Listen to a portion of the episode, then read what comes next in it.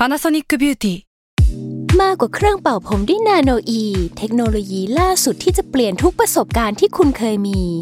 นาโนอีมอยส์เจอร์พลัสเพิ่มความชุ่มชื้นให้เส้นผมหลังใช้งานมากขึ้นถึง 18 เท่า พร้อมชะลอการเฟดของสีผมสำหรับคนชอบทำสีผม ดูแลความชุ่มชื้นทั้งเส้นผม หนังศีรษะและผิวคุณ Panasonic NA0J มีเทคโนโลยีนาโนอีที่ care only you s a l m o n PODCAST มัน สด อร่อย ส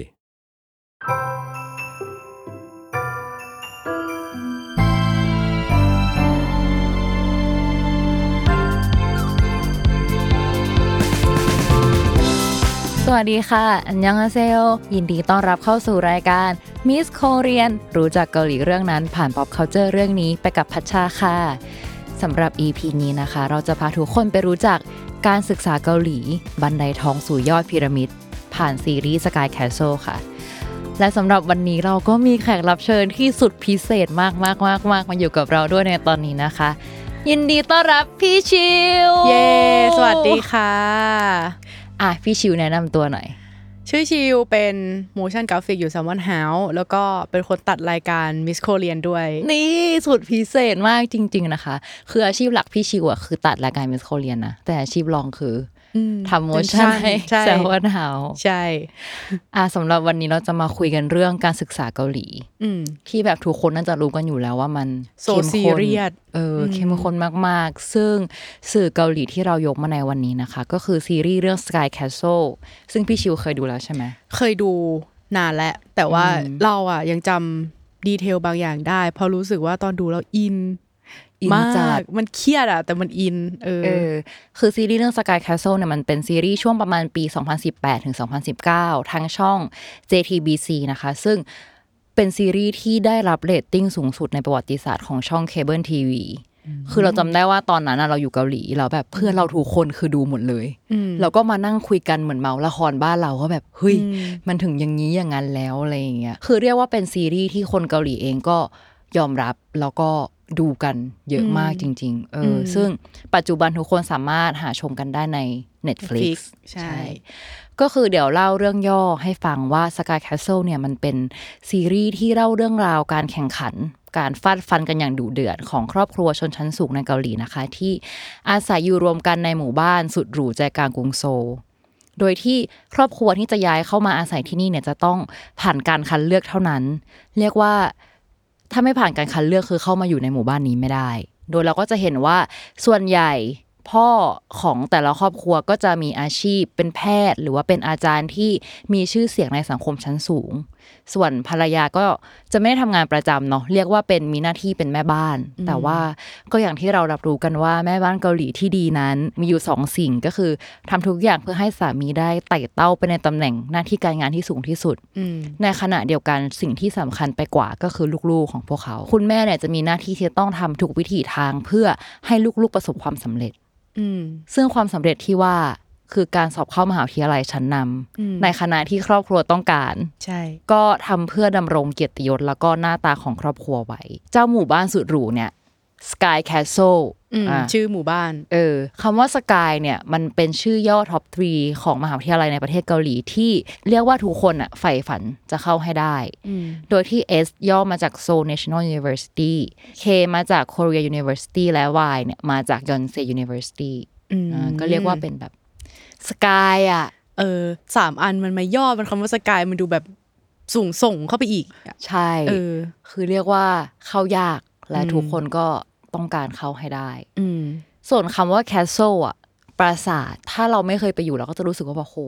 ปราสาทเลยเหรอวะคำว่า castle เนี่ยมันคือปราสาทเนาะซึ่งจากในหนังอะมันก็มีความไม่เกินจริงอะเพราะว่าลักษณะตัวบ้านก็จะสร้างด้วยสถาปัตยกรรมแบบหรูหราสไตล์ยุโรปใช่ ในเรื่องคือหมู่บ้านแบบไม่สามารถเดินจากหน้าบ้านไป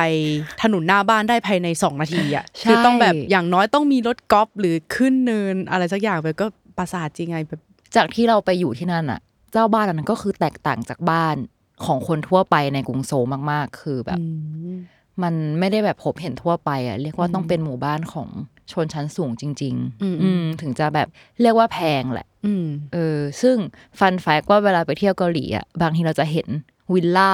บางที่ตั้งชื่อว่าแบบสมมติ A B C Castle จริงอ๋อเขามีความออฟเซตกับความแบบชื่อภาษาอังกฤษอะไรอย่างงี้ใช่ไหมใช่ ซึ่งแต่อ่าบางที่ก็ไม่ได้แบบ ไม่ได้หรูหราเหมือนในหนังอะแต่ว่าก็ยังตั้งว่า Castle เหมือนในนี้ปะ หมู่บ้านในไทยboulevard เอออะไรอย่างเงี้ยอะไรประมาณนั้น grand house grand อะไรอย่างเงี้ยใช่ประมาณเออว่าให้ความรู้สึกหรูหราประมาณหนึ่งเออแต่ว่าตอนที่เราดูหนังอะสิ่งหนึ่งเลยที่เรียกว่าเป็น symbol สำคัญของหนังเรื่องนี้ ก็คือพีระมิดของครอบครัวชา อืมเออ พี่ชิวเห็นไหมเจ้าสิ่งเห็นนี้ คือตอนดูแล้วคนพ่ออะคุณชาเนาะอืมพูดถึงสิ่งนี้กับลูกๆแล้วแบบ โห ขนาดนั้นเลยเหรอ ถ้าเราไม่ได้แบบอยู่บนยอดพีระมิดอะกูจะเป็นคนไร้ค่าเลยเหรอวะอะไรอย่างเงี้ยเออเออ คือเจ้าพีระมิดที่พี่ชิวพูดถึงเนี่ยมันคือเป็นพีระมิดที่ปรากฏครั้งแรกในซีรีส์ตอน EP 4ใน part ของครอบครัวชาเนาะซึ่งก็คือครอบครัวของเจ้าพี่น้องฝาแฝดที่เป็นผู้ชายสองคนอืมโดยที่ครอบครัวเนี้ยคนพ่อเนี่ยคืออดีตอัยการ และปัจจุบันเขาก็เป็นอาจารย์มหาวิทยาลัยชื่อดังเจ้าฉากที่เราเห็นพีระมิดเนี่ย มันเกิดขึ้นจากการที่คนพ่อเขาเรียกลูกแฝดสองคนเข้าไปใน study room study room อะมันคือห้องทบทวนบทเรียนโดยเฉพาะ คือเจ้าศัพท์คำเนี้ยเป็นศัพท์ที่เรียกว่า common มาก ๆ ในประเทศเกาหลีเนาะเออคือ คืออย่างในเรื่องเราจะเห็นว่าตัวละครทุกตัวจะมีห้องทบทวนบทเรียนโดยเฉพาะในบ้าน เออ คือเราไม่รู้ว่าคนไทยมีไหมนะเจ้าสิ่งนี้ เราว่ามันแค่ห้องเว้ยมันคือห้องส่วนตัว ในเรื่องมันคือห้องส่วนตัวที่มีห้องซ้อนอยู่ในนั้นอีกทีหนึ่งใช่ แล้วเป็นห้องที่มีแต่โต๊ะเก้าอี้จบเลยมเพื่ออ่านหนังสืออย่างเดียวเรารู้สึกแบบโห หูดับอะเข้าไปในห้องนั้นต้องหูดับไม่ได้ยินอะไรทั้งนั้นอะใช่แล้วเขาเออบอกว่าไอ้ห้องที่พี่ชิวบอกอะอืมพอมันฉายในหนังออกไปอะยอดขายของสิ่งนั้นคือพุ่งเลยนะไม่ควรปะ เออ แต่ว่าเจ้าสิ่งเนี้ย เราไม่ได้เห็นแค่ในบ้านคนนะ คือเราสามารถเห็นห้องนี้ในสถานที่ศึกษาได้ อย่างเช่นสมมติว่าตอนเราอยู่มหาลัยอะแล้วเราอยู่หอในใช่ปะชั้นล่างของหอในจะมี study room ที่พอเราเปิดประตูเข้าไปอะ มันจะเป็นแบบโต๊ะที่เป็นล็อกล็อกล็อกล็อกเหมือนในหนังเลย ว่าแบบทุกคนเข้าไปอยู่ในนั้น แล้วก็เงียบมากคือไม่ได้ยินแม้แต่เสียงลมหายใจอะ คือเสียงเปิดประกาศนี่คือได้ยินแล้วอะออเราว่าถ้าอยู่ในหอพักหรืออะไรเงี้ยมันยังเข้าใจได้ไงอืมเพราะว่า ถ้าเป็นพื้นที่ส่วนกลางโดยที่ไม่มีห้องแยกแล้วเราตั้งใจไปอ่านหนังสืออะมันก็จะมีคนที่แบบไม่ได้มาเพื่ออ่านหนังสือแค่มาพักผ่อนมันก็จะกวนกันแต่อันเนี่ยเข้าใจได้ แต่การที่มีห้องซ้อนในห้องส่วนตัวอีกที เรารู้สึกว่ามันมันเยอะไปหน่อยเปล่าวะแค่อ่านหนังสืออะไรอย่างเงี้ยเออเออด้วยความที่อาจจะเป็นเพราะว่ามันต้องแบบเล็กมากๆ แล้วก็พยายามใช่ให้ตัวเองแบบโฟกัสแค่กับหนังสือตรงหน้าจริงๆอะเออมันก็คงมีฟังก์ชันของมันแหละที่ว่าพื้นที่แค่ไม่ให้วอล์กแวก เราส่วนตัวรู้สึกว่ามันคือสมาธิมันอยู่ที่คนเว้ยถ้าแกจะไม่มีสมาธิต่อให้แกอยู่ในห้องที่ทึบไปเลย มันก็จะไม่มีสมาธิเว้ยเออเอออันนี้จริง อันนี้จริง เพราะว่าเราก็จะเล่นมือถืออะไรของเราไปเรื่อยใช่เอเอออซึ่งในหนังอะนอกจากห้อง study room แบบนั้นแล้วเนาะแต่ว่าเจ้าห้อง study room ที่พ่อเรียกเจ้าสองแฝดเข้าไปมันเรียกว่าเป็นห้อง study room ที่บรรยากาศ น่ากลัว dark มากอืมที่แบบว่า มีโต๊ะสองโต๊ะ แล้วก็พ่อนั่งตรงกลาง มีกระดานอยู่ข้างหลังอะไรอย่างเงี้ยแล้วเหยมือนจะมีอะนาฬิกาหรืออะไรสักอย่างที่มัน metronome เออ metronome ติ๊กใช่ติ๊กเออคือในชีวิตจริงก็คิดว่ามันคงจะไม่ dark ขนาดนี้ แต่ว่ารู้สึกว่าไอ้เจ้าเรื่องเนี้ยเขาก็ตั้งใจให้เห็นแล้วว่า มันจริงจังอะการแข่งขันในการศึกษาอืมมันจริงจังเนาะก็คือเรื่องก็ดำเนินต่อไปโดยที่พ่ออะก็เรียกเจ้าสองคนเข้ามา แล้วก็ให้นั่ง แล้วพ่อก็จับเวลาให้แฝดทั้งสองแข่งกัน แก้โจทย์ โดยที่สุดท้ายอะแฝดคนหนึงแก้โจทย์ได้แล้วก็ออกมาจากห้องได้ แต่ว่าอีกคนหนึ่งอะคือถูกขังอยู่ในห้องต่อไป คือต้องบอกว่าไอ้แฝดคนเนี้ยมันแก้โจทย์ไม่ทัน แล้วพ่อก็จับลูกคนนั้นไปคุกเข่าหน้าโต๊ะ ที่มีโมเดลพีระมิดตั้งอยู่เชี่ยพ่อก็เริ่มแบบเริ่มเล่าว่า พ่อเคยบอกแกแล้วใช่ไหม ว่าปู่ของพวกแกน่ะเป็นแค่เจ้าของร้านซักผ้าเล็ก ๆ ที่เรียนจบแค่ชั้นประถม ขนาดฉันโตมาในสภาพแวดล้อมแบบนั้นน่ะฉันยังฝันอยากเป็นประธานาธิบดีได้เลย ซึ่งตอนที่เราฟังประโยคเนี้ยไอ้ร้านซักผ้าเล็กๆอะคือเรานึกภาพออกเลยคือเหมือนพออยู่ไทยเราจะนึกถึงแบบร้านซักผ้าที่เป็นแฟรนไชส์ในห้างนิดนึงอะไรอย่างเงี้ยแต่ว่าที่เกาหลีอะเราจะสามารถเห็นร้านซักผ้าเล็กๆอย่างเงี้ยอยู่ตามแบบทั่วไปหมายถึงว่าตามท้องถนนทั่วไปเลยก็คือ เจ้าของบ้านอะ ก็คือเปิดเจ้าร้านซักผ้านี่เอง แล้วก็เป็นเจ้าของและซักผ้าเองอะซักผ้ารีดผ้าทำทุกอย่างเองอ๋ออะเอออารมณ์เหมือนร้านในเรื่องอันนี้ปะ everything everywhere at once เออใช่แต่ว่าอันนั้นอะถือว่าใหญ่มากอ่าอันนี้ต้องมันจะเล็กกว่านั้นอีกเหรอเล็กแบบพี่ชิวนึกภาพตึกแถวแล้วก็เป็นแค่ห้องเล็ก ๆ เลยอะอืม อาจจะเหมือนเรื่องนี้ ฉลาดเกมโกงอ๋ออะนึเอกอออกเออนึกอที่อกที่เปิดเองทำทุกอย่างเองอะไรอย่างเงี้ยอืมอืมเออ ซึ่งก็เรียกว่าไม่ได้เป็นแบบหรูหราอะไรอะ เป็นเจ้าของแหละเป็นคนใช้แรงงานเองอืมอืมเออ พ่อก็แบบพูดต่อแบบว่า ปู่ของแกที่ซักผ้าให้คนอื่นมาทั้งชีวิตอะอยู่ตรงนี้ จุดที่ต่ำสุดของพีระมิดก็คือ เสร็จแล้วพ่อก็ชี้ไปที่ฐานส่วนฐานของพีระมิดใช่ปะส่วนฉันอะสอบผ่านเนติด้วยคะแนนสูงสุด แล้วได้เป็นอายการ ก็คือฉันอะไต่ขึ้นมาถึงตรงนี้แหละแล้วพ่อก็ชี้ไปที่ตรงกลางของพีระมิด อืม จากนั้นพ่อก็เริ่มไล่ตำแหน่งไปเรื่อยๆไปเรื่อยๆจนไปถึง จุดที่แหลมที่สุดของพีระมิดก็คือจุดสูงสุดของพีระมิดอะนั่นก็คือ Blue House หรือตำแหน่งประธานาธิบดีนั่นเอง ซึ่งจริงๆอะมันคือความฝันสูงสุดของพ่อ ตัวเองนี่แหละที่อยากไต่ไปถึงตรงนั้นแต่ไปไม่ถึง อืมเพราะฉะนั้นความคาดหวังของพ่อก็คือการที่ลูกชายอะจะไต่ขึ้นไปอยู่ตรงนั้นแทนอืมตรงจุดสูงสุดของพีระมิดอืมซึ่งตอนดูรู้สึกแบบ เครียด เออ เครียดมากคือเกิดคำถามเยอะมากเลยว่า อย่างแรกเลย มึงมีแต่พูดให้ลูกฟังอะเคยฟังลูกพูดปะอืม อย่างแรกเลยเรารู้สึกว่า แล้วไม่ได้อยู่ตรงนั้นแล้วมันทำไมหรอคำถามที่สองใช่เออ เออ คือเอาแค่ในประเทศเกาหลีคนมีเป็นแบบหลักสิบล้านร้อยล้านอะมันจะเป็นอย่างนี้ได้ทุกคนเหรอ มันก็ไม่ไง แล้ว คนที่ไม่ได้เป็นอะไม่ใช่คนเหรอมอะไรอย่างเงี้ยคือมันเกิดคำถามแบบว่าเดอะฟักเต็มหัวไปหมดเออเพราะว่าครอบครัวทุกครอบครัวพ่อแม่คือกดดันลูกในเรื่องหมอะดเลยใช่ ด้วยใช่ มากมาก ตอนที่เราเห็นพีระมิดเนี่ย มันทำให้เรานึกถึงสิ่งหนึ่งที่รู้สึกว่ามันน่าจะเป็นที่มาของพีระมิดเนี้ยในเรื่องได้ๆอืมก็คือชนชั้นทางสังคมอืมในลัทธิขงจื้ออืมลัทธิขงจื้ออีกแล้ว พี่ชิวแต่พี่ชิวน่าจะได้เจอบ่อย ในหลาย EP ใช่ ต้องเล่าเท้าความว่าลัทธิขงจื้อแบบฉบับเกาหลี หรือ Neo Confucianism เนี่ย มันเป็นสิ่งที่ฝังลากลึกอยู่ในสังคมเกาหลีมานาน ตั้งแต่สมัยราชวงศ์โชซอนเนาะมันก็เลยทำให้มีอิทธิพลต่อสังคมเกาหลีในเกือบทุกแง่มุม สิ่งที่ลัทธิขงจื้อแบบฉบับเกาหลีหรือว่า Neo Confucianism เนี่ยให้ความสำคัญที่สุดคือเรื่องสายสัมพันธ์ครอบครัว ที่เราเคยคุยกันไปแล้วใน EP ที่สองพี่ชิวจำได้ไหมที่จำเราได้แบบเล่าเรื่องการพูดโอปป้าหรือเออออะไรต่างๆ ใน EP นั้นนะคะ แต่ว่า สำหรับวันเนี้ยที่เราจะมาคุยกันถึงอีกสิ่งหนึ่งที่ลัทธิหงจือแบบฉบับเกาหลี ให้ความสัมพันธ์ไม่แพ้กันก็คือการศึกษาอืมการศึกษานี้มันมายังไงแล้วก็ทำไมมันถึงสำคัญและอินเทนส์มากๆ อย่างที่เราเห็นใน Sky Castle เนาะซึ่งเป็นอืมการศึกษาในยุคปัจจุบันแหละอืมเออ เรียกว่าเจ้าสิ่งเนี้ยมันมายังไงและทำไมมันถึงสำคัญมากในขนาดนี้นะคะอืมอะเราจะมาเริ่มเล่าจากพีระมิดชนชั้นทางสังคมอืมที่เราเห็นในหนังนี่แหละ แต่ว่าเราจะมาเล่าตั้งแต่ว่าพีระมิดชนชั้นทางสังคมในอดีตตามแบบฉบับของลัทธิคงจื้อหรือ Neo Confucianism เนี่ยมันเป็นยังไงอืมก็คือจริง ๆ แล้วมันสามารถแบ่งออกได้เป็นสี่ชนชั้นอือหืออืมชนชั้นแรกคือชนชั้นบนสุดของพีระมิดเรียกว่าชนชั้นยังบันหรือว่า ruling class นะคะก็คือเป็นชนชั้นปกครอง หรือว่าข้าราชการสูงสุดอืมก็คือที่พ่อพูดนั่นแหละเอออันนี้มันแบบอะถ้าเทียบเป็นแบบหนังพีเรียดเกาหลีพวกอืมเจ้าขุนมูลนายที่อยู่ในห้องประชุมกับกษัตริย์ถูกปะใช่ใช่อ่าเรียกว่าข้าราชการชั้นสูงเลยอ่าเออ ส่วนชนชั้นที่สองที่รองลงมาจากชนชั้นแรก เรียกว่าชนชั้นจุงอิน หรือว่า middle class ก็คือชนชั้นกลาง จะเป็นคนที่มีความรู้ความเชี่ยวชาญเฉพาะด้าน เรียกว่าเป็น specialist ที่ถูกจ้างอีกทีโดยชนชั้นปกครอง คือถ้าเปรียบเทียบกับปัจจุบันก็จะเป็นไวคอล่าหรือว่ามนุษย์เงินเดือนอืมเช่น นักวิทยาศาสตร์ นักบัญชี ศิลปินอืมก็คือเรียกว่าผู้ที่มีความรู้แบบหมอทนายนับอยู่ในนี้ด้วยใช่ปะนับอยู่ในนี้ด้วย เรียกว่ามีความรู้เฉพาะด้านแต่ว่าไม่ใช่ government อะไม่ใช่แบบข้าราชการชั้นสูงเหมือนชนชั้น ข้างบนอย่างบันเนาะอืมพ่อของแฝดอะอืมก็คืออยู่ในชนชั้นนี้อืมการเป็นอายการหรือว่าอาจารย์คณะกฎหมายอะก็เรียกว่าเป็นผู้มีความรู้เฉพาะด้านแล้ว แต่ว่ายังไปไม่ถึงชนชั้นปกครองอืมชนชั้นต่อมา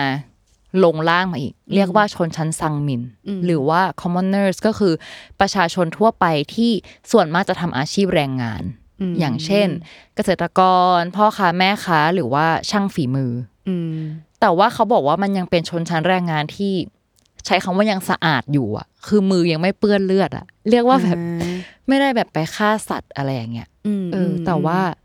ก็เป็นชนชั้นที่จนแล้วอะเรียกว่า struggle to live และ เรียกว่า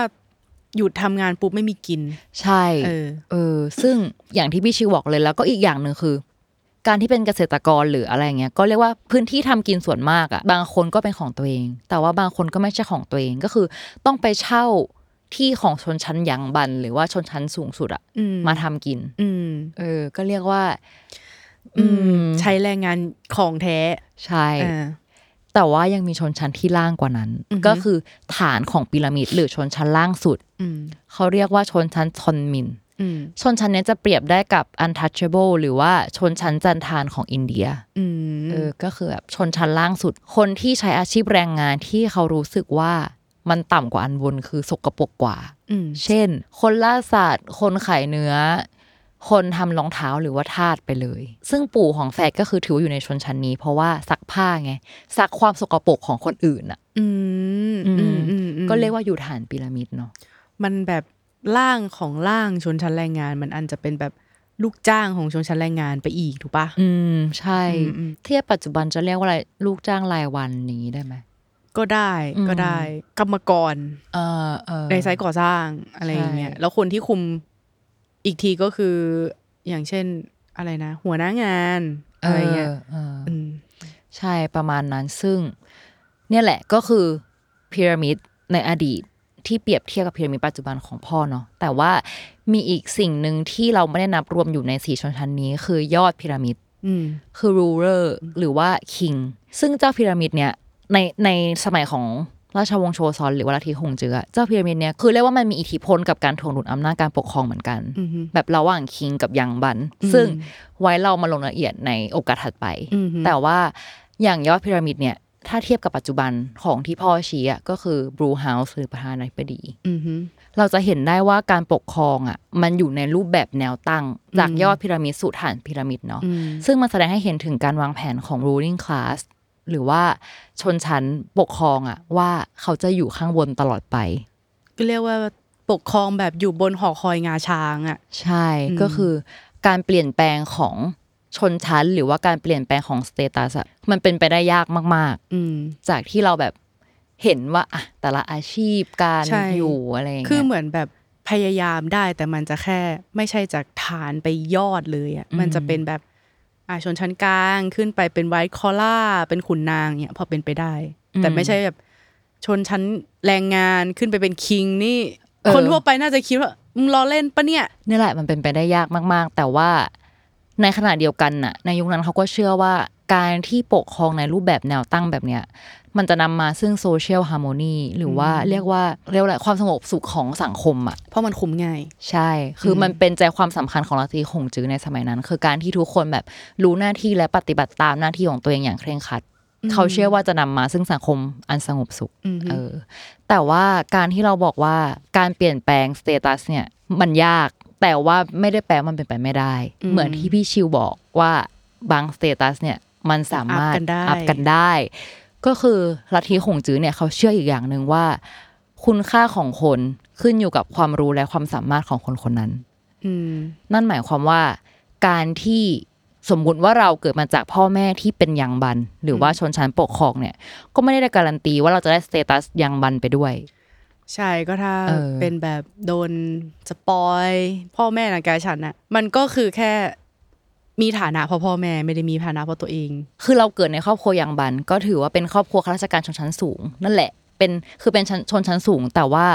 มันไม่ได้หมายความว่าเราจะได้บายพาสสู่การเป็นข้าราชการชั้นสูงอืม เออก็คือเรียกว่าเราแค่อยู่ในครอบครัวที่ต้นทุนดีอืม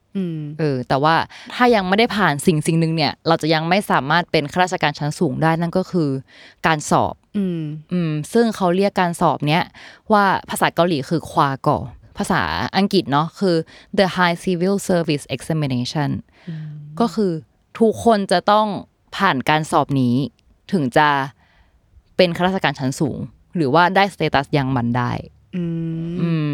นั่นหมายความว่า ไอ้เจ้าการสอบเนี่ย ที่มีอยู่อะ ใครก็ตามที่อยากไต่พีระมิดชนชั้นขึ้นไป สู่ชนชั้นอย่างบันก็สามารถทำได้ โดยการผ่านการสอบนี้ อืมซึ่งเรียกว่าเป็นการสอบที่ดุเดือดอะ โหด เออ โหดมาก โดยที่การสอบเนี่ยเขาก็ตั้งขึ้นมาเพื่อลดความไม่เท่าเทียมของพีระมิดชนชั้นนี่แหละอ่าเออ คือเราจะเห็นได้ว่าในสมัยนั้นเองอะการสอบเข้าราชการ หรือว่าการสอบเจ้าควากอเนี่ยก็เหมือนเป็นทางออกเดียวที่จะทำให้ คนหลุดจาก status ที่ต่ำได้ ใช่เหมือนเป็นแบบอีเวนต์ใหญ่มากของชีวิตคนคนหนึ่งอะอืม จุดเปลี่ยนว่างั้นแหละอืมถ้าตัดภาพกลับมาในซีรีส์ Sky Castle อะ การที่พ่อของแฝดเข้มงวดการศึกษากับลูกๆ มาก ๆ แม้ว่า ตัวเขาจะเติบโตในสภาพแวดล้อมที่ไม่ดีอะ อืม ตัวเขาเองก็ยังฝันจะเป็นประธานาธิบดีเนาะ อืม เพราะว่าเขาอะไต่ขึ้นมาถึงตรงนี้ได้แล้วก็คือ ตัวพ่อเองอะไต่จากชนชั้นชอนมิน ล่างสุดของพีระมิดขึ้นมาถึงชนชั้นจุงอิน หรือว่าชนชั้นกลางได้แล้ว ซึ่งเรียกว่ามันเป็นสาเหตุที่ทำให้เขาแบบมีความเชื่อแรงกล้าว่า การศึกษาคือสิ่งที่สำคัญอืมคือสิ่งที่ทำให้เขาก้าวมาถึงจุดนี้ได้ แล้วตัวลูกเองที่เติบโตมาในสภาพแวดล้อมที่ดีกว่า เออ คือเรียกว่ามีทุนให้แล้วก็ไปต่อใช่ได้ไกลกว่าแน่ ๆ แหละเออลูกมาอยู่จุดนี้แล้วทำไมถึงจะไปอยู่จุดสูงสุดของพีระมิดไม่ได้อืมสิ่งเนี้ยก็คือสิ่งที่เรารู้สึกว่าประวัติศาสตร์หรืออดีตอะมันก็มีผล มาถึงปัจจุบันแล้วก็ความเชื่อของคนเนาะอืมซึ่งสิ่งหนึ่งที่ทำให้เรารู้สึกว่าการไต่พีระมิดในอดีตกับปัจจุบันอะมันไม่ได้แตกต่างกันเท่าไหร่ คือในอดีตอะถึงแม้ว่าการสอบนี้จะมีขึ้นเพื่อลดความไม่เท่าเทียมในชนชั้นทางสังคมใช่ปะใครที่เก่งมีความรู้ก็สามารถสอบเลื่อนชั้นของตัวเองได้ แต่ว่ามันก็มีข้อจำกัด มันไม่ใช่ว่าทุกคนจะสอบสิ่งนี้ได้ เหมือนที่พี่ชิวบอกก็คือ ในสมัยก่อนคือตั้งกฎเลยว่า คนที่จะสอบได้ ต้องเป็นคนที่มาจาก ครอบครัวจุงอิน หรือ middle class ขึ้นไปเท่านั้นอืมเรียกว่าชนชั้นซังมินหรือชนชั้นชอนมินที่เป็นชนชั้นแรงงานกับชนชั้นทาสไม่สามารถเข้าสอบได้ คือถ้าจะเข้าอะแกต้องเหมือนวางแผนไปอีกสอง generation ในครอบครัวตัวเองอะใช่ คือมันไม่สามารถว่าตัวเองขึ้นไปได้ต้องเป็นฐานให้ลูกเพื่อสอบขึ้นไปได้อืมเนอะเทียบกับปัจจุบันที่การสอบเข้ามหาวิทยาลัยมันก็ไม่ได้จำกัดชนชั้น แต่ว่า เราก็รู้สึกว่าบางการสอบที่ต้องจ่ายค่าสมัครสอบแพงๆอะอืมหรือว่าแค่นั้นก็คือไม่กตัวคัดตัวหนึ่งละใช่มันคือการคัดชนชั้นไปในตัวแล้วอะไม่ใช่ว่าทุกคนจะแบบมีเงิน เออ มีเงินมาสมัครสอบได้ ใช่ ในยุคปัจจุบันที่เราเห็นคือแบบ โห แต่ละวิชานี่คือ เอาง่ายๆอแยย่างกบ้านเรากันอะเยอะอะค่าแกดแพดอะเออ มันอันละไม่กี่ร้อย แต่ไม่กี่ร้อยสำหรับคนมันไม่เท่ากันไงจริงสำหรับเรามันอะข้าวมื้อหนึ่งในห้าง แต่อืมสำหรับอีกคนหนึ่งคือแบบก้อนใหญ่มากเลยนะเว้ยการที่จะสมมติต้องสอบ สามวิชาบวกวิชา เฉพาะทางอีกสองเป็นห้าอย่างเงี้ยห้าหกร้อยเกือบพันอะแพงนะ แพงมากด้วย ใช่ แล้วมันอย่างที่ไทยมันไม่ได้จัดสอบครั้งเดียวด้วยปะมันมีหลายครั้งไหม ถ้าแกดแพดนะ รู้สึกจะอืมปีละครั้งนี่แหละอืมแต่ว่ามันเอาคะแนนไปยื่นหลายอย่างได้ อ๋อ แล้วก็มีสอบตรงอะไรอย่างงี้ปะพวกนี้ใช่ก็ต้องเสียเงินสำหรับการสมัครเข้าไหม มันไม่ได้เสียเงินทางตรง มันเสียเงินทางอ้อมอืมอย่างเช่นสอบตรง บางที่เนาะอาจจะไม่เสียเงินค่าสมัคร แต่การเอาตัวเองไปอยู่ในที่ที่เขาจัดสอบอะเสียเงินอืมเออเออเอเออออันนี้ลืมนึกไปเลยนะอืมอย่างอย่างตอนตอนอุ้มมาอุ้มก็สอบเข้าพวกอินเตอร์อย่างเงี้ยโหค่าสมัครสอบแต่ละทีคือแพงมาก อ่า แล้วอินเตอร์มันยังมีพวกโทอีก TOEFL ที่ต้องสอบอยู่เนาะใช่อันนี้ก็ใช่โหแพงจัดเลย แพงมาก เออเราก็รู้สึกว่าจริง ๆ มันก็แทบจะไม่ต่างกับในอดีตอะเจ้าสิ่งเหล่านี้มันก็เรียกว่าคัดบะ อะไรใช่บางอย่างไปแล้วอะใช่เออคือการศึกษาคือการลงทุนจริง ๆอะอืมใช่ ซึ่งเนี่ยแหละในอดีตสุดท้ายแล้วนะ ผลก็คือคนส่วนใหญ่ที่สอบ เจ้าขวากอผ่านเข้าไปได้เนี่ย ก็ไม่พ้นคนที่มาจากครอบครัวยังบันหรือว่าชนชั้นสูงอืมเพราะว่าการสอบนี้มันก็ยากเนาะเรียกว่าแข่งขันกันดุเดือดไม่ใช่ทุกคนจะเป็นข้าราชการชั้นสูงได้เนาะอืมเพราะฉะนั้นการเตรียมตัวสอบอย่างหนักหน่วงอะ ก็ก็คือต้องการเรียน ใช่ก็ต้องเตรียมตัวตั้งแต่เด็ก เรียกว่าต้องตั้งใจเรียนแล้วก็เรียกว่ามีเวลาไปอ่านหนังสืออะใช่ซึ่งเอออาต่อให้เปิดให้ชนชั้นแรงงานไปสอบได้อะอืมเขาก็ไม่มีเวลามากพอที่จะอ่านหนังสือหรือเปล่าแบบกลางวันก็ต้องทำงานใช้แรงงานกลางคืนอ่านเสร็จโอ้เรียกว่ามีเวลาในการศึกษาไม่เท่ากัน แค่นี้มันก็ เห็นชัดแล้วว่าใครจะได้ไม่ได้อะเรียกว่าใช่คืออย่างที่พี่ชิวบอกเลยว่าอะแล้วอย่างครอบครัวที่มาจากชนชั้นล่างๆเนี่ยต้องหาเลี้ยงปากท้องก่อนอะมเออจะเอาเวลาแบบไปอ่านหนังสืออะไรเงี้ยก็ยาก ซึ่งเจ้าสิ่งนี้ก็เหมือนกันเลยกับในอดีต อืมอืมที่สุดท้ายแล้ว คนที่สอบได้ก็คือคนชนชั้นข้างบนเหมือนเดิมอืมเออ ซึ่งเรารู้สึกว่านอกจากลัทธิขงจือแล้วอะอีกหนึ่งสิ่งที่ทำให้การศึกษาเป็นสิ่งสำคัญสำหรับประเทศเกาหลีใต้มากๆ อะ ก็คือประวัติศาสตร์การตกเป็นอาณานิคมของญี่ปุ่นและสงครามเกาหลีอืมในอดีตเนี่ยมันก็จะมีพีระมิดมีการไต่ชนชั้นเนาะแต่ว่าต้องยอมรับว่าประวัติศาสตร์อีกอันหนึ่งของเขาอะอะที่เราคุยกันเรื่องอดีตมันคือ สมัยราชวงศ์โชซอนอืมนับประวัติศาสตร์เถิบมาอีกนิดนึงก็คือในสมัยอาณานิคม ที่ตกเป็นอาณานิคมของญี่ปุ่น แล้วก็สมัยสงครามเกาหลีที่เขาแบ่งแยกดินแดนอะอืมคือต้องยอมรับว่าหลังจากสงครามนั้นน่ะ ประเทศเกาหลีก็ ประสบภาวะข้าวยากหมากแพงอืมคือคนยากจนก็คือแรนแคนบ้านเมืองแรนแคนคือทรัพยากรธรรมชาติของประเทศเขาอย่างที่รู้เรารู้กันก็ไม่เอื้ออำนวยต่อการปลูกอยู่แล้วอืมปลูกเออ เราก็จะรู้ว่าปัจจุบันอย่างใครไปเที่ยวก็ต้องรู้แล้วว่าอะผลไม้เขาแพงแน่นอนอืมอะไรอย่างเงี้ย สิ่งเดียวที่ประเทศเกาหลีใต้มีก็คือทรัพยากรมนุษย์อืมเรียกว่ามีมันสมองและสองมือมนุษย์เท่านั้นที่อืมเขาจะแบบ ขับเคลื่อนประเทศไปได้นึกออกปะอืมเขาต้องทุ่มกำลังทั้งหมดที่มีเพื่อพัฒนาทรัพยากรมนุษย์อืมคือประชาชนต้องได้รับการศึกษาที่ดีที่สุด นั่นหมายความว่าเมื่อจบออกมาทำงานแล้วอะก็ต้องทำงานหนักที่สุดเหมือนกัน อืมเพื่อเป็นกำลังสำคัญในการพัฒนาประเทศชาติต่อไป อืมเออ เพราะฉะนั้นในยุคนั้นอะ ผู้คนก็จะตั้งใจเรียนมากๆ แบบเพื่อสอบเข้ามหาวิทยาลัยที่ดี ๆ ได้ เพื่อที่จะได้ทำงานในที่ดี ๆ ซึ่งงานดีๆ ที่เขาหมายถึงก็ไม่พ้นงานราชการใช่อะเจ้าสิ่งเนี่ยก็ยังได้รับอิทธิพลจากหงจื้อมาอยู่อืมอย่างงานอื่นๆก็จะเป็นงานทางกฎหมายหรือว่าแพทย์เนาะหรือว่าการเข้าเป็นพนักงานบริษัทชั้นนำต่าง ๆ เพราะว่าการทำงานในที่เหล่านี้อะมันจะสามารถทำให้คนคนหนึ่งซึ่งคนคนนั้นขอรีมาร์คไว้ว่าเป็นผู้ชาย เพราะว่าในยุคนั้นน่ะ คนที่จะหาเลี้ยงครอบครัวมันจะเป็นผู้ชายเนาะอืมการที่เขาได้ทำงานในที่ดีๆเหล่าเนี้ย นั่นหมายความว่าเขาจะสามารถไต่พีระมิดขึ้นมาได้ อืมเออซึ่งมันไม่ใช่แค่ตัวเขาคนเดียวที่ไต่ขึ้นมาได้คือ ครอบครัวเขาทั้งหมดที่เขาต้องดูแลและแบกไว้อะอืมก็จะถูกขึ้นมาด้วยเหมือนกัน เรียกว่า The ก็ Bag อืมครอบครัวก็จะสุขสบายมีชีวิตที่ดี เออ แต่ว่าต้องบอกว่าในช่วงนั้นที่ฟื้นฟูเศรษฐกิจอะตำแหน่งงานที่เปิดมันก็ไม่ได้มีมากทำให้การแข่งขันมันดุเดือดมากๆเนาะเออเรียกว่าคนเกาหลีทุกคนก็ ต้องต่อสู้ต้องเป็นเลิศต้องเป็นที่หนึ่งในทุกด้าน ตั้งแต่สมัยแบบโรงเรียน ก็ต้องเรียนให้เก่งมากๆมาก ๆ เพื่อให้เข้ามาหาลัยได้แล้วต้องเข้ามหาลัยที่ดี ๆ ด้วยแล้วเข้าไปก็ต้องแบบเก่งมากๆมากๆมากๆถึงจะเข้าบริษัทมันหรือเทนทำอะไรที่ดีมากได้ในทุกขั้นตอนของชีวิตอะใช่ มันทำให้เราแบบ เออ เข้าใจว่าทำไมการศึกษามันถึงสำคัญสำหรับเขาอะมันคือการศึกษาเปลี่ยนชีวิต มันเข้าใจได้แหละในอืมบริบทของเขา แต่แค่แบบว่า ระหว่างทางมันทิ้งคนไปเยอะมากใช่ทั้งทางๆที่คนที่โดนทิ้งอะ เออเขาเรียนไม่เก่งในห้องอืมแต่เขาเป็น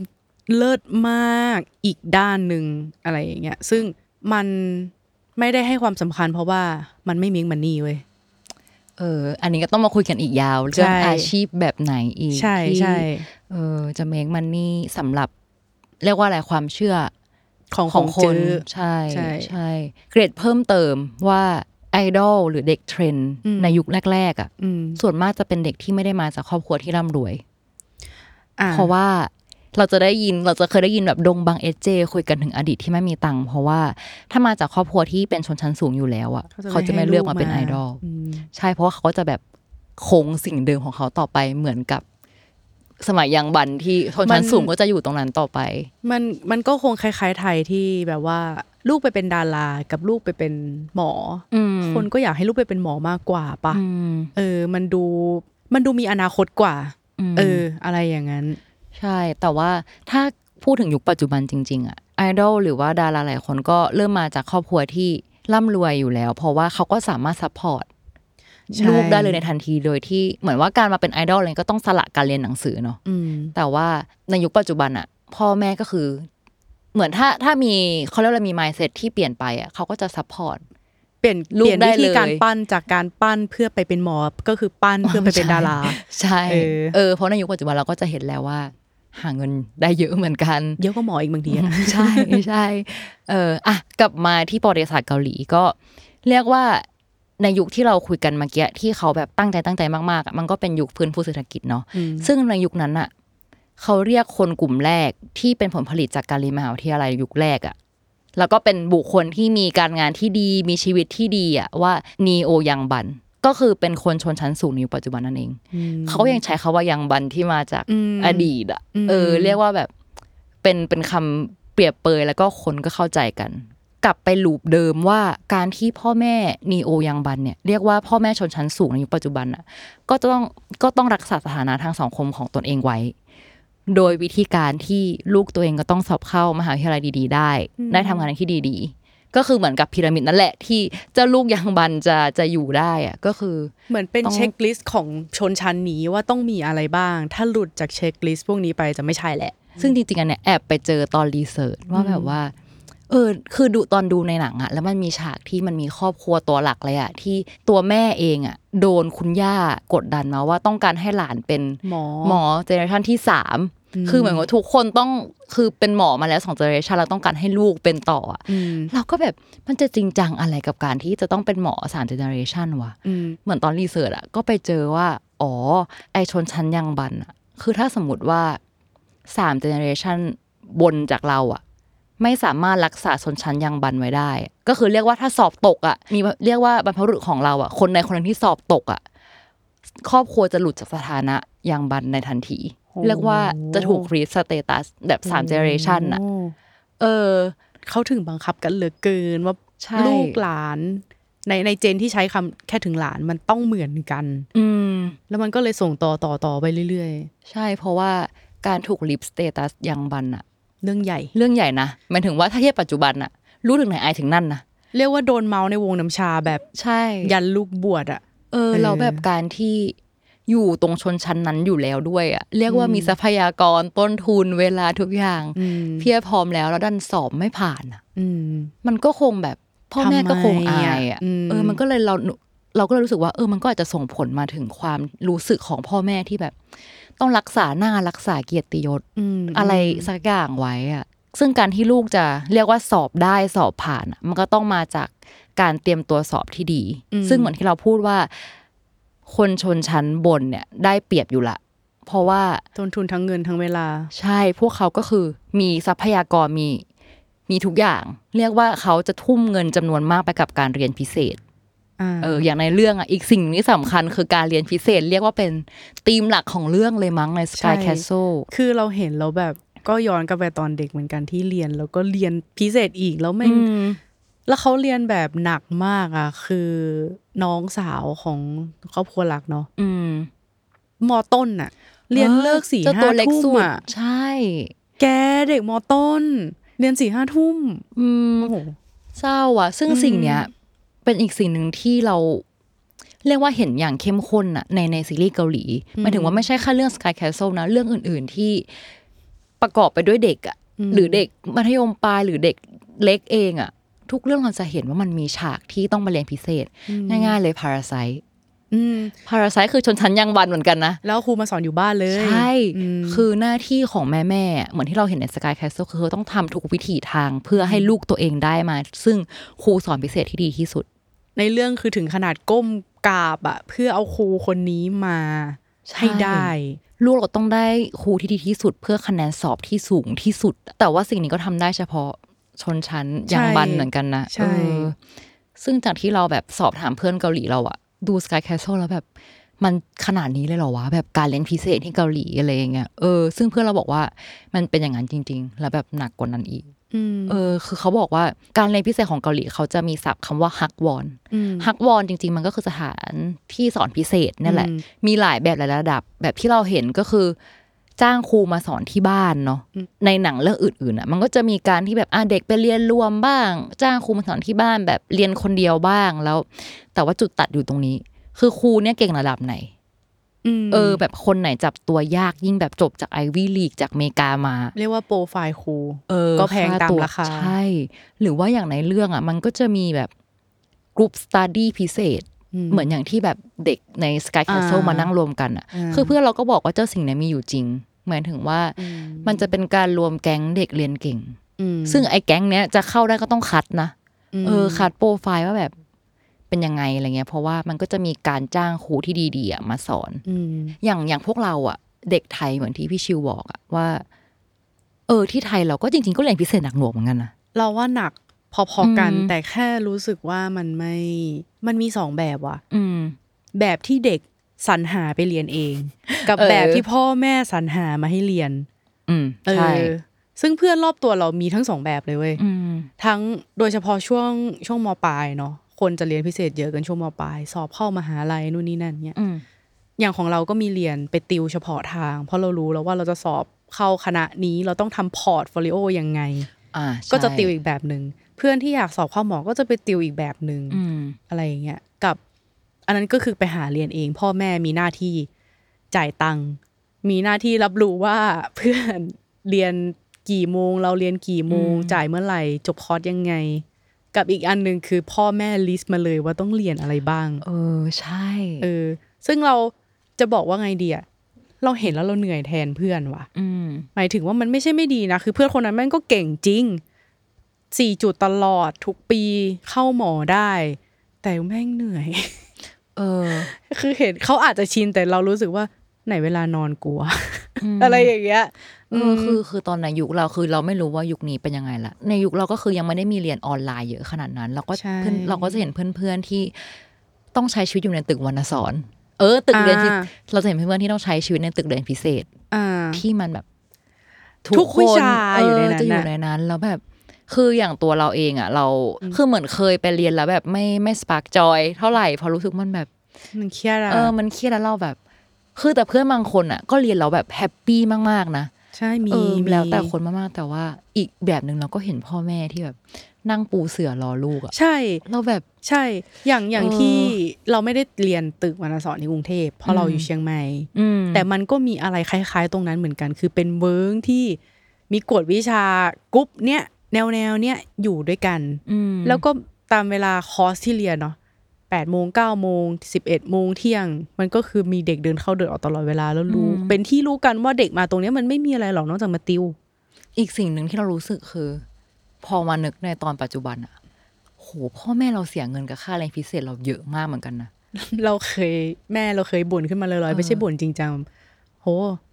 ค่าเรียนพิเศษที่แพงกว่าค่าเทอมอีกนะ ใช่ จริเองอจริงเออแล้วคือหนูอะคือมนุษย์ที่เอาจริงเราเป็นคนเรียนพิเศษเยอะ แต่ว่าเรียนด้วยความสมัครใจนะมแต่ว่าตอนเด็กๆคือเรียนแบบจ้างครูมาติวเองด้วยอืมแล้วก็แบบอยากจะเข้าอินเตอร์อย่างเงี้ยค่าคอร์สเรียนพิเศษเพื่อเข้าอินเตอร์อะแพงแพงมากแบบเป็นหมื่นๆแล้วแบบพ่อปูพื้นฐานภาษาอังกฤษตั้งแต่เด็กเนี่ยมโอ้โหทุกวันเสาร์อาทิตย์ก็ต้องไปเรียน British Council อืมตั้งแต่เด็กก็เป็นหมื่นอีกแล้วอืมแล้วหนูยังแบบมนุษย์แบบเรียนไอ้นี่ด้วย บัลเล่ต์อะไรอย่างเงี้ยก็คือเรียนไปเรื่อยอะของเราก็คือเรียนอะถ้าตอนประถมอะหลัก ๆ คือจะเป็นภาษากับคณิตอืมเพราะอ่อนมากสองภาษานี้กับกีฬาก็คือว่ายน้ำเออกับเปียโน เออ เปียโนเด็กทุกคนต้องเคยเรียน เป็นแพทเทิร์นใช่เอเชียนพาเรนต์มาเอกอเช่น parent วิชาจริงว่การยน้ำด้วยวิชาการและดนตรีอะไรสักอย่างเออใช่อะไรเงี้ยใช่อืมเหมือนก็รู้สึกว่าพอมาคุยกับป้าตอนโตว่าแบบป้าเอาเงินเรียนพิเศษนั้นแบบไปเที่ยวรอบโลก ได้แล้วมั้งได้แล้วอะไรอย่างเงี้ยเออแต่พ่อเราก็พูดว่าแบบ ป้าก็บอกว่าเรียนแต่ไปมันเถอะเออเรียนไปเถอะเหมือนป้าก็บอกว่า มันก็ทำให้เราเป็นเราในทุกวันเนี้ยแบบอืมเหมือนเราก็เคยบอกว่า ป้าให้หนูไปเรียนบัลเล่ต์เทควันโดอะไรทำไมอะไรเงี้ยเหมันป้าก็บอกอะมันก็ส่งเสริมความมั่นใจหนูไงแบบหมายถึงว่าอืมเออ เราก็แบบเป็นเด็กมั่นใจกล้าแสดงออกอะไรอย่งเขางี้ยก็คิดนึออมาปะแล้วแหละว่าแบบทำไมถึงอยากให้เราไปเรียนอันนี้อะไรเงี้ยเออใช่เออซึ่งพอตัดภาพกลับไปในหนังอะเราก็รู้สึกว่ามันก็คงเป็นแบบจุดประสงค์เดียวกันที่อยากให้ลูกเราแบบ เก่งครบทุกด้านเป็นมนุษย์แบบ perfect per fect ใช่ แต่ว่าแค่แบบว่าในเรื่องมันดูขาดความเป็นมนุษย์ไปนิดนึงใช่เพราะว่าในช่เรื่องมันดูมีแต่วิชาการหมดเลยเนาะอืมเววิชาที่โดนบังคับเรียนเนี้ยอืมเออพอพอพอในเรื่องเป็นอย่างนั้นก็คือ จริงๆที่พี่ชิวบอกจริงๆมันก็คือด้านมืดของการไต่พีระมิดขึ้นไปนั่นแหละอืมต้องยอมรับว่าเบื้องหลังของ การศึกษาที่ดูเดือด การแข่งขันที่ดูเดือด กับการที่จะพาประเทศเขาไปข้างหน้า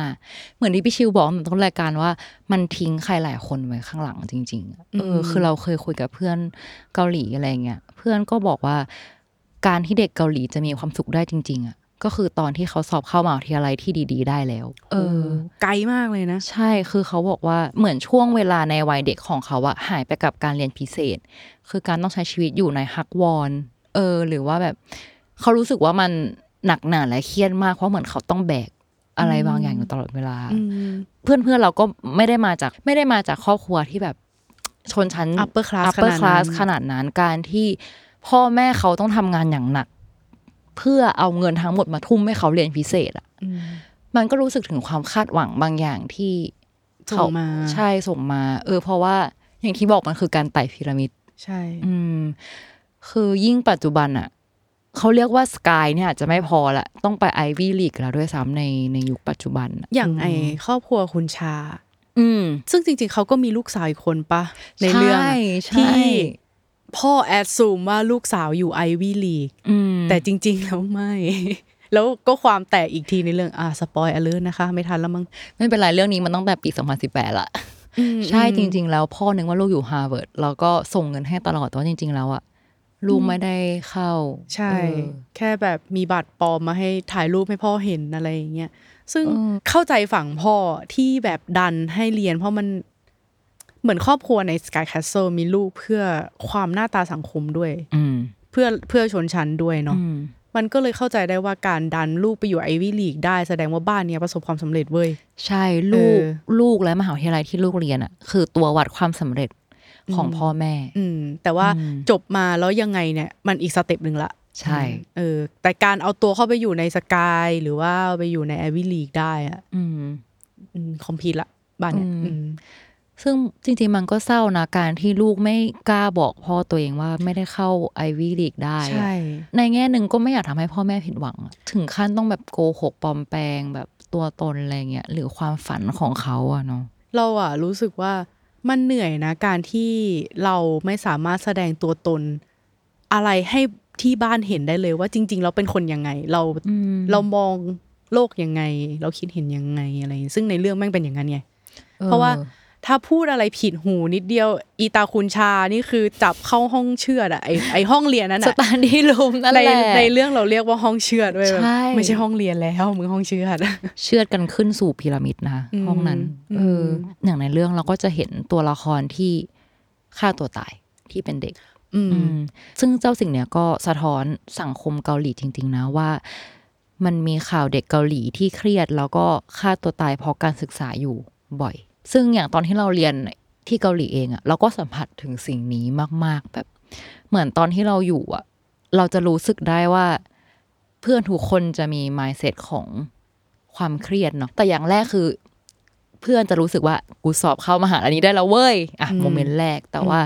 การแข่งขันต่อมาในมหาลัยนั้นน่ะที่เราบอกว่าทุกคนก็ต้องเป็นที่หนึ่งในมหาลัยนั้นอืมเพราะว่าเราก็คือตัวเลือกหนึ่งในฟันเฟืองของบริษัทในอนาคตต่อไปอะอืมเพราะฉะนั้นการที่อยู่ในมหาลัยนั้นเองอะทุกคนก็ต้องแข่งขันกันแข่งขันกันแล้วอืมอย่างมหาลัยเราก็จะมีการประเมินสุขภาพจิตทุกเทอมเออว่าตอนนี้แบบคุณเป็นยังไงรู้สึกยังไงอะไรเงี้ยแล้วถ้าผลมันออกมาไม่ดีอะก็จะมีห้องหนึ่งเลยที่เราจะต้องถูกบังคับ ไปรับคำปรึกษา คือจริงๆเขาก็ไม่บังคับหรอก แต่เขาก็แนะนำให้เราไปอืมที่ห้องนั้นซึ่งมีอยู่ในมหาลัย แล้วก็เราสามารถไปได้ตลอดเมื่อเรารู้สึกแบบ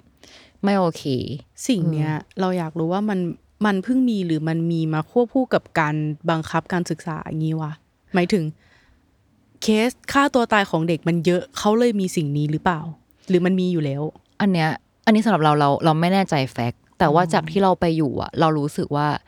ประเทศเกาหลีมันเป็นประเทศที่แข่งขันดุเดือดในทุกๆ ด้านอะพี่ชิวอืมอืมแล้วเรารู้สึกว่าทุกคนมันมี awareness ของเรื่อง mental health mental health ใช่ ซึ่งตอนเข้าไปอะวันแรกของการรับน้องอะก็คือต้องไปนั่งอยู่ในห้องประชุมรวมกัน แล้วสิ่งแรกที่เขาพูดถึงคือสิ่งนี้ เจ้าห้องนี้ว่าโอเคโรงเรียนนี้โรงเรียนเรามหาลัยเรามีสิ่งนี้อยู่ที่ไหน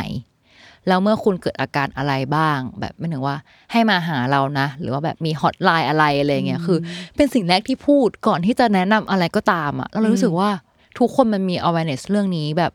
สูงมากๆอะจริง ๆ แล้วว่ามันดีนะ คือต่อให้จะไม่เครียดหรือว่าประเทศหรือสภาพแวดล้อมพ่อแม่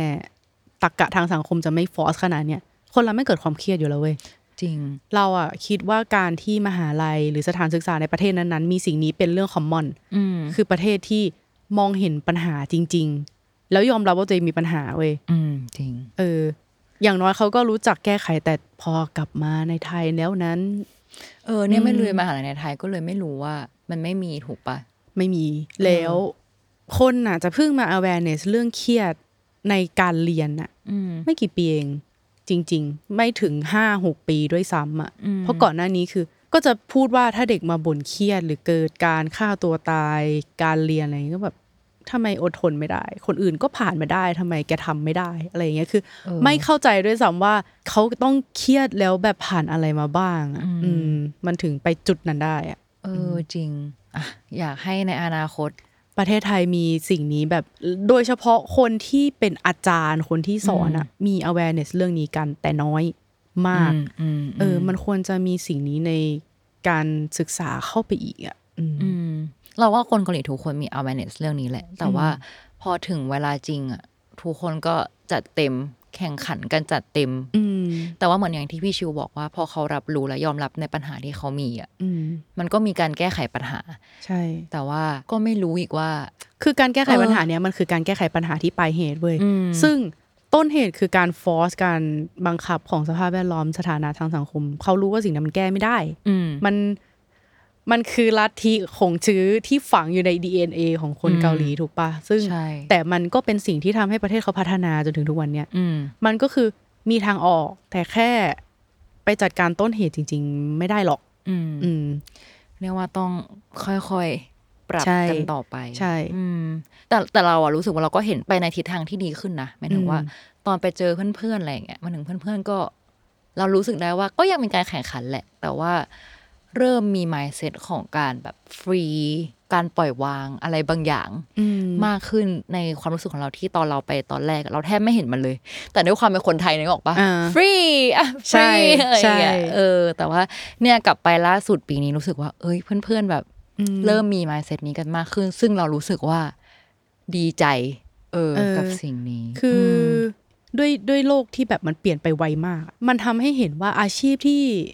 มีเกียรติหรือมีเงินจริง ๆ ในสังคมมันไม่ได้แค่หมอทนายหรืออาชีพยุคเก่าอะอืมันมีอาชีพใหม่ ๆ เกิดขึ้นเยอะมาก แล้วเป็นที่ต้องการของสังคมบางทีมากกว่าอาชีพเดิมๆที่คนนับหน้าถือตาด้วยซ้ำอืมอืมมันเลยทำให้ mindset คนในประเทศอะเปลี่ยนมากขึ้นอืมเรียกว่าการศึกษามีการพัฒนาไปในทางที่มันจะทันโลกมันก็เลย มันยังฟอร์สแต่มันไม่ได้ฟอร์สแค่อาชีพ อาชีพใดอาชีพหนึ่งเท่านั้นอืมอะไรเงี้ยอืมเออสิ่งที่พี่ชิวพูดคือถูกต้องมากอะ่ะอืมเพราะว่าอย่างเกาหลีการศึกษาที่เรียกว่าสำคัญมากๆมันคือการศึกษาที่เป็นไปตามระบบ แล้วก็เป็นอาชีพที่ทุกคนในอดีตรู้สึกว่า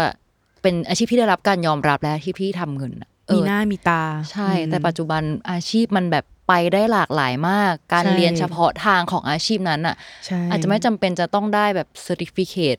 แบบการสอบ อะไรก็ได้ แต่ว่าจะต้องมีแบบชุดความรู้ของสิ่งนั้นแล้วออกไปทำจริง ๆอะเรียกว่าเหมือนถ้าถ้าเทียบกันที่ความสามารถมันอาจจะเป็นชนชั้นที่เอ่อมีความสามารถเฉพาะทาง specialist อืมชนชั้นนั้นอะแต่มีความสามารถและมีสิ่งที่สังคมต้องการมากขึ้นกว่าเมื่อก่อน เออเออเออนนี้จริงมันเลยเกิดการยอมรับและมองอาชีพอื่นมากขึ้น อืมเออ อย่างเช่น อาชีพสายไอทีอืม ตอนเนี้ยทางโลกเรียกว่าทางโลกอะมันจำเป็นมากอืมไม่ใช่ว่าหมอทนายไม่จำเป็นมันยังจำเป็นอยู่ แต่ไอทีมีคนมองเห็นมากขึ้น เมื่อก่อนอะเรียนไอทีอะก็แค่แบบอ้าวซ่อมคอมเป็นใช่ไหมอืมเล่นเกมเก่งอะใช่ดีใช่อะไรอย่างเงี้ยแต่เดี๋ยวนี้เออมันไม่ใช่ใช่มันมากกว่านั้นไปเยอะมากๆแล้วอะอืมแม้แต่อาชีพ traditional ที่คนคิดกันอะก็ยังต้องอาศัยสิ่งเหล่านี้จากคนที่เรียนด้านไอทีอืมโลกพัฒนาไปไกลมากใช่ใช่ ซึ่งมันก็ส่งผลกระทบเราว่ามันส่งผลกระทบกับการเลื่อนชนชั้นอืมมากเหมือนกันนะอย่างเช่นแบบว่าเรียนไอทีมีเงินมีเหมือนมันสามารถดันตัวเองได้มากกว่าหนึ่งทางอะอ่าดันชนชั้นตัวเองขึ้นมาได้มากกว่าหนึ่งทางอะอืมแล้วมันจะยิ่งทำให้เห็นว่าสังคมมันเปิดกว้างมากขึ้นนะเว้ยอืมอะไรเงี้ยเออ อันนี้จริงมากเลยอะอืมพ่อแม่ทุกคนนะคะ ได้โปรดให้ลูกได้เรียนในสิ่งที่อยากเรียน คือจะบอกว่าให้เรียนกว้างๆตั้งแต่เด็กอะมันดีนะอืมเราก็เป็นหนึ่งคนที่พอกลับไปมองย้อนรู้สึกว่าพ่อแม่ค่อนข้าง ให้เรียนในสิ่งที่คิดว่ามันดีแล้วมันก็โอเค แต่เราดันขี้เกียจเป็นที่ตัวเราแล้วอันนี้ อันนี้เป็นที่ตัวเราเออใช่ ทั้งเรื่องภาษาภาษาที่สองภาษาที่สามกีฬาอืมดนตรีหรือวิชาการอะไรอย่างเงี้ยมันดีแต่แค่มันจะต้องแบบฟังด้วยว่าเขาไปเรียนแล้วเขา เป็นยังไง เขาโอเคไหมเออใช่ คนที่แบบโชคดีหน่อย พ่อแม่ก็จะดันไปในทางที่ตัวเองชอบแล้วมันจะไปไกลชนิดที่แบบเป็นอืมท็อปของพีระมิดในสายนั้นๆ ไปเลยเอออันเนี้ยเออคำนี้ดีแลแลกว่าการที่เป็นยอดพีระมิดของสังคมโดยอืมรวมอีกเราอืมในความรู้สึกเรานะ เออ เรามองว่าอย่างนั้นเพราะมันแบบแกขยันอย่างเดียวไม่ได้ แกต้องเก่งแล้วแกก็ต้องชอบแล้วแกต้องมีพรสวรรค์ในสิ่งนั้น มันถึงจะเป็น ตรงนั้นได้ท็อปอะจริง ๆ อะ ใช่อืมเออ คือคืออย่างตัวอุ้มเองอุ้มก็รู้สึกว่าอุ้มก็โชคดีเหมือนกันที่แบบเอาจริงๆตอนเด็กเป็นคนที่เครียดกับการเรียนมาก คือสมมติว่าสอบมาสอบเลขมาตอนเด็กอะเต็มสิบได้เจ็ดอะโดนนะ เพราะว่าแบบอุ้ยหรออืมเพราะว่ามันไม่ถึงแปดสิบเปอร์เซ็นแต่ว่าในเราเจ็ดท็อปสิบนี่คือหรูแล้วอะเออหนูคือมนุษย์ที่แบบปาต้องแบบสี่จุดศูนย์ศูนย์อะไรเงี้ยแต่ว่าในแง่หนึ่งพอเริ่มโตมาแล้วอะ คือให้เรียนอะไรก็ได้ที่อยากเรียนจริงๆหมายถึงว่าอืมเรียนเต้นเรียนอะไรเงี้ยแล้วตอนที่ขึ้นมสามมสามขึ้นมสี่อะคือเป็นช่วงเวลาที่จะต้องแบบตัดสินใจกับชีวิตว่าจะเอายังไง แล้วแบบเหมือนตอนนั้นอะมีอยู่สองทางคืออยากไปเต้นเลยแบบอืมบัลเล่ต์นู่นนี่นั่นไปจริงจังกับว่ามาสายปกติอืมซึ่งตอนนั้นที่คุยกับป้าป้าแบบให้เลือกสิ่งที่อันไหนก็ได้ที่อยากทำหมายถึงว่าถ้าจะไปบัลเล่ต์แล้วแบบการเรียนตกอะคือไม่เป็นไรแต่หมายถึงว่าเลือกในสิ่งที่อยากทำแล้วแบบ ทำให้ดีที่สุอัดนนี้กับยังทาดีงนะนั้นนี่ยังดีเออที่แบบถามว่า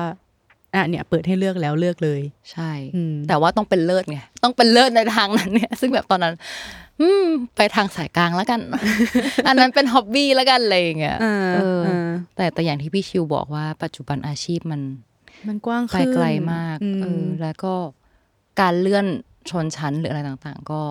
มีใช่ทางเลือกมาก ใช้คำว่าทางเลือกมากขึ้นได้ไหมนะหรือว่าเราว่ามีมีวิธีการที่ใช่มากมีขึ้นวิธีการถูกกว่าอืมเออมีวิธีการที่ไม่จำเป็นที่จะต้องพ่อแม่แบบอยู่ท็อปคลาสมาก่อน อืมถ้าแกเก่งพอ แล้วมีความโชคดีนิดนึงอะในการที่มันจะไปหามันจะไปทำในสิ่งที่แกทำได้ดีอะมันก็มีเวที่จะดันตัวเองขึ้นไปได้เว้ยอืมอืมพยายามต่อไปพวกเรา fighting ค่ะคำว่า fighting เนี่ย ของคนเกาหลีอะก็เป็นสัญลักษณ์ของความแบบ การแข่งขันที่ดุเดือดเหมือนกันนะจริง ๆ มันครอบคลุมดีนะแบบเออไฟติ้งเรื่องอะไรก็ได้แต่มึงต้องสู้นะเว้ยอะไรอย่างใช่เงี้ยเป็นคำที่แบบสรุปคนเกาหลีของเรียกว่าอะไรจิตวิญญาณของนักแข่งขันได้อยู่อะเพราะตอนนั้นแข่งตั้งแต่เกิดยันตายก็โอเคอะแง่อืมสรุปวันนี้นะคะก็ถ้ากลับมาที่การศึกษาของเกาหลีเนาะจริง ๆ มันก็น่าจะตอบคำถามแล้วว่า การที่